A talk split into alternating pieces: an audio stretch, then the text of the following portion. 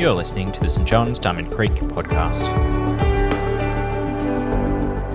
This episode presented by Senior Minister Tim Johnson. Today's reading is taken from the book of Luke, chapter 5, verses 27 to 32. Jesus calls Levi and eats with sinners. After this, Jesus went out and saw a tax collector by the name of Levi sitting at his tax booth. Follow me, Jesus said to him. And Levi got up, left everything, and followed him. Then Levi held a great banquet for Jesus at his house, and a large crowd of tax collectors and others were eating with them.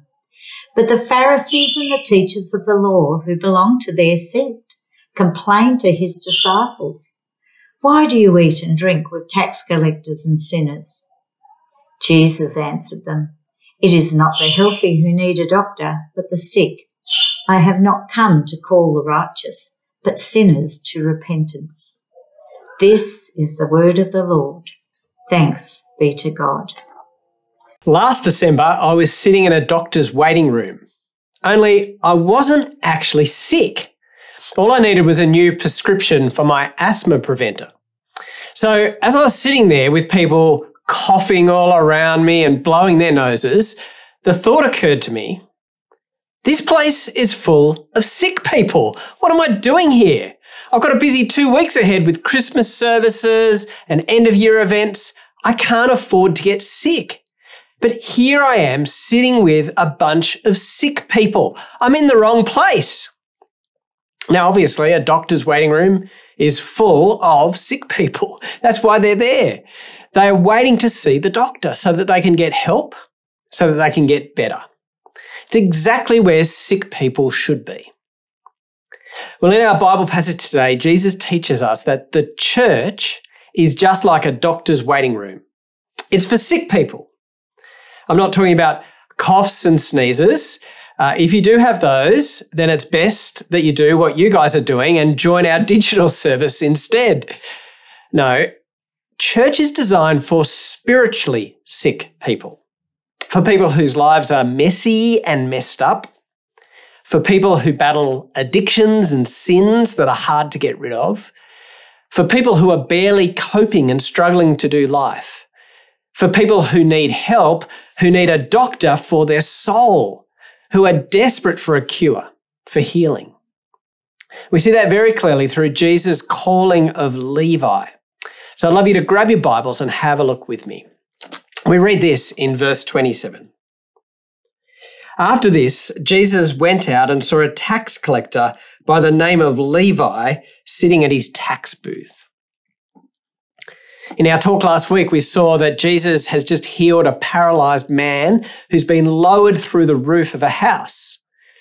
And now Jesus goes out, out of the house, but probably also out of the town, where he sees a tax collector named Levi sitting at his tax booth.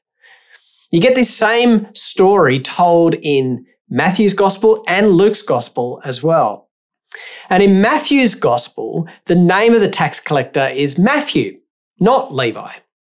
Now, it's almost certainly the same person. People in those days often had two names, uh, and Jesus was also very good at renaming people when he called them to follow him.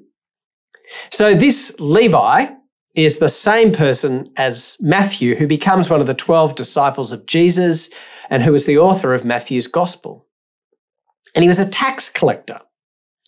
Now, to us, that sounds very respectable, right? A career with the ATO looks great on a resume. And I've got some very, I know some very fine people who work there as well. But Levi would certainly have not been viewed in this way. The type of tax that he collected would have been a toll or a custom tax, uh, which is why I say that Jesus probably went out of the town because the tax booth would have been on the road. So as people came into town, they were stopped at this tax booth and charged a toll, especially on goods that they were carrying. Tax collectors worked for the government, that is, the occupying Roman army who had conquered Israel. They collected the taxes on behalf of this occupying force. In Galilee, the region where this takes place, the money would have gone to Herod Antipas, who was not much more like than the Romans because he was really their puppet king ruling over the people. So tax collectors were firstly seen as collaborators with the enemy, they were traitors to their nation. But they were also seen as extortionists and thieves. As long as they collected what was required by the authorities, there was plenty of room for them to add their own cut, and they did, and they were usually very wealthy people. Uh, the Jewish Talmud classifies tax collectors as robbers. and as they stopped people on the roads and took their money, that's exactly what it looked like highway robbery. So this Levi was a social outcast. He was despised by his own people as a traitor and a thief. What would Jesus do when he encountered this man? Here's how verse 27 continues and into 28. Follow me, Jesus said to him. And Levi got up, left everything, and followed him. Jesus doesn't waste any words here, he just gives a command follow me. Not just follow me where I'm going today, but come with me wherever I go, learn from me, model your life on my life and teaching. And quite simply, Levi does it. He gets up, he leaves everything, and he follows Jesus. It's so succinct in the words here that it's easy to lose the magnitude of what's happening. Levi's career is as a tax collector. And it's highly lucrative. He's a very wealthy person. But he leaves it all behind to follow Jesus. There's no going back for him. Peter, Andrew, James, and John, who were fishermen, could have gone back to their fishing if it didn't work out with Jesus. But this is it for Levi. Walking away from this job as a tax collector is burning the bridge. He couldn't have reapplied for his job. This is it for him. Jesus was everything. And you see, that's what it means to follow Jesus. It's not a part time hobby, it's not something that you do on the side or that you fit in around other more important things. No, following Jesus means putting him in charge, making him central to every aspect of your life. And there's a cost in that that we need to recognize. There's a financial cost. Uh, we may not be as wealthy as Levi or need to actually walk away from our career to follow Jesus like he did. But following Jesus does mean putting him in charge of our money and being generous in the way we use our money in giving it to his mission in the world. There are lifestyle costs. As we seek to follow Jesus, that necessarily means changing and living differently. There are relational costs. People may reject us because we're followers of Jesus. Even our own families may disown us for making that decision. But Levi considered that it was worth it. He got up, left everything, and followed him. And he didn't do it reluctantly either. He decided instead to throw a big party, verse 29. Then Levi held a great banquet for Jesus at his house, and a large crowd of tax collectors and others were eating with them. There's real joy expressed here as Levi celebrates with Jesus. And he wants to share the joy that he's experiencing with others too. So he invites his tax collector mates to come over and various other social outcasts too. Levi's really found something in Jesus. There's something about this Jesus that's grabbed hold of him, so much so that he's willing to abandon everything he's been doing and follow him. And it's so good that he wants to share it with other people. New followers of Jesus are often like this. They're just bursting with the joy of what they've discovered in Jesus. And why wouldn't they tell everyone about it? And why wouldn't they invite all their mates to encounter Jesus too? In fact, the danger for those of us who've been following Jesus for a long time is that we can lose this enthusiasm. We can take for granted what an amazing gift we have in Jesus. Uh, that's why those of you who are new followers of Jesus are such a blessing to our church because you remind us so often of what a joy it is to follow Jesus.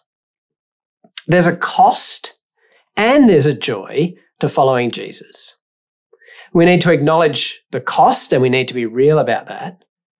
But we can also embrace the joy that comes from following Jesus. The missionary Jim Elliot, who was killed at age 28, along with four others, as they sought to share Jesus with a remote tribe in Ecuador, put it like this He is no fool who gives what he cannot keep to gain what he cannot lose. That was Levi's story too. He gave up first his wealth and later his very life in order to follow Jesus. But not everyone in this story is filled with joy and happiness. Uh, the Pharisees and their teachers of the law are very grumpy with Jesus. Though they don't go directly to Jesus with their complaint, instead, they talk to his disciples about it. Verse 30. Why do you eat and drink with tax collectors and sinners? Now, Jesus being at this party may not seem like a big deal to us, but in the strict religious culture of the Pharisees, eating with people who were sinful thieves and collaborators, people whose lifestyles showed a rejection of God and his laws, associated you so strongly with them that it made you unclean along with them. Eating with these people was also seen as condoning their actions. And it worked against the powerful social deterrent that was put in place to shun these sorts of people and to have nothing to do with them. And so, as Jesus eats with this group of people, it's seen as him saying that they're all okay and their actions are fine. But listen carefully to Jesus' response in verse 31 and 32. Jesus answered them It is not the healthy who need a doctor, but the sick. I have not come to call the righteous, but sinners to repentance.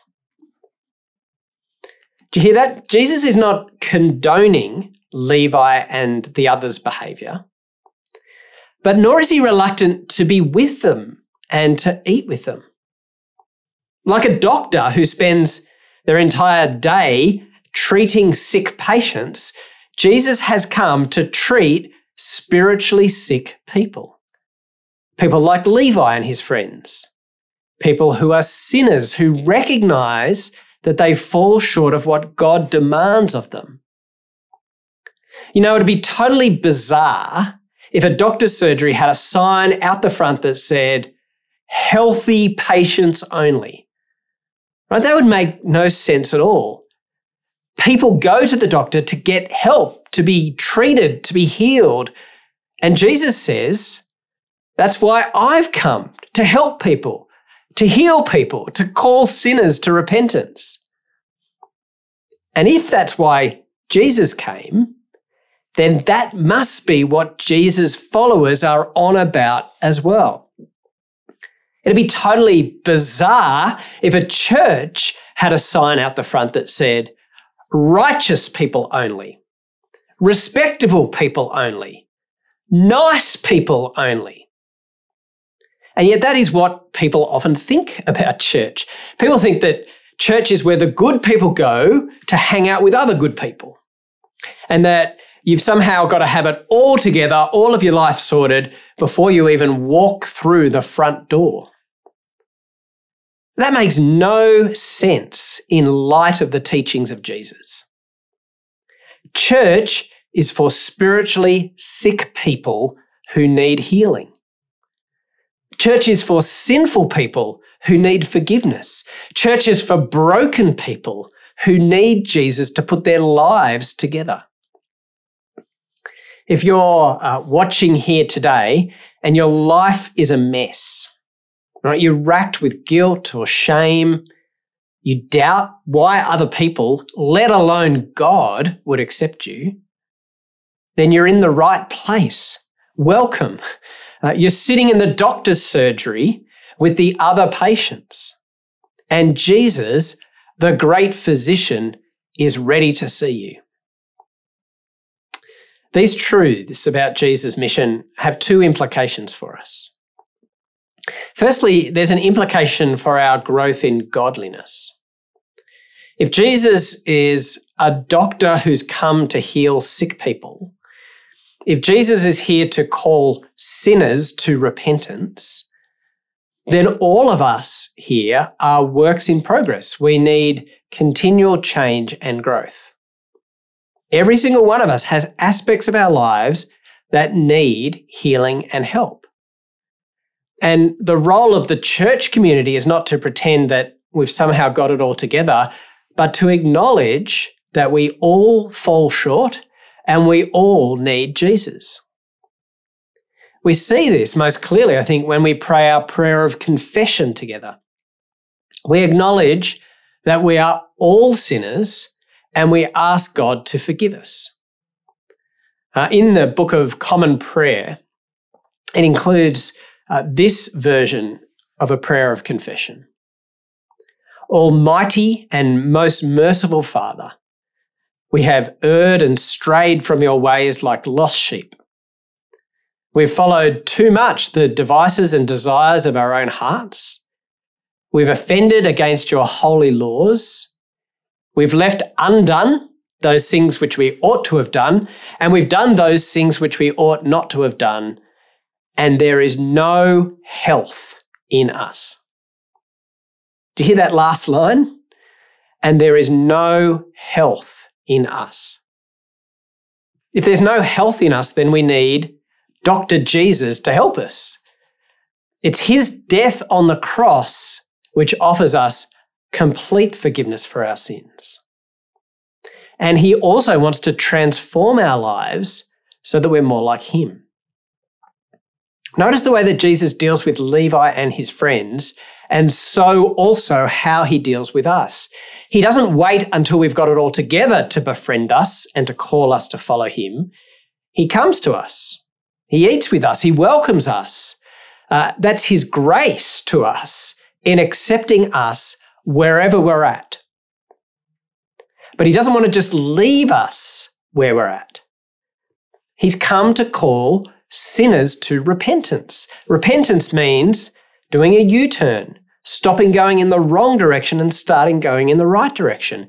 It means change, and often painful and difficult change. There's a cost to following Jesus. So, my question to you is how do you want to change and grow in godliness in 2024?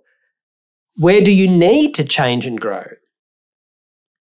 Are there sins that you're stuck in that require dealing with? Are there character flaws that you're aware of which are hurting other people and need Jesus' healing? Do you need to grow by getting stuck into the Bible more or dedicating more time to prayer? When you walk into the consulting room and Dr. Jesus says to you, Tell me what's wrong. How can I help? What is your answer to those questions? And secondly, I think there's an implication here for our outreach as a church. See, Jesus went to people like Levi, people who were not respectable and who were not close to God. He befriended them, and then he called them to follow him. He didn't wait until people had their lives together to call them. Otherwise, no one would ever become his follower. And I think sometimes we can think about family members or friends and we say to ourselves, oh, they'll never become followers of Jesus. Well, why not? Jesus came to call the people who were furthest from God and the most unlikely to follow him. He came to call the sick and sinners. In fact, the people in this story who reject Jesus are the religious types, the respectable ones, The people who think that they are righteous when in fact they're not. They trust themselves rather than recognizing their need for Jesus and giving up everything to follow him. So we should never ever write people off or think that Jesus could never reach them. Instead, we should pray for them. We should love them. We should meet them where they are at, just like Jesus did. That doesn't mean agreeing with all of their beliefs or all of their lifestyle. Jesus met people wherever they were, but he didn't leave them where they were. He calls sick people to be healed. He calls sinners to repentance. He offers his grace, his forgiveness, and his Holy Spirit, and he begins his good work of transformation. How is Dr. Jesus at work to heal and to help you? And who else can you refer to Dr. Jesus to provide them with the help and with the healing that they need? Thanks for joining us. If you'd like to subscribe to this podcast, you can do so in Apple Podcasts, Google Podcasts, Spotify, or wherever you get your podcasts from. Just search for St. John's Diamond Creek.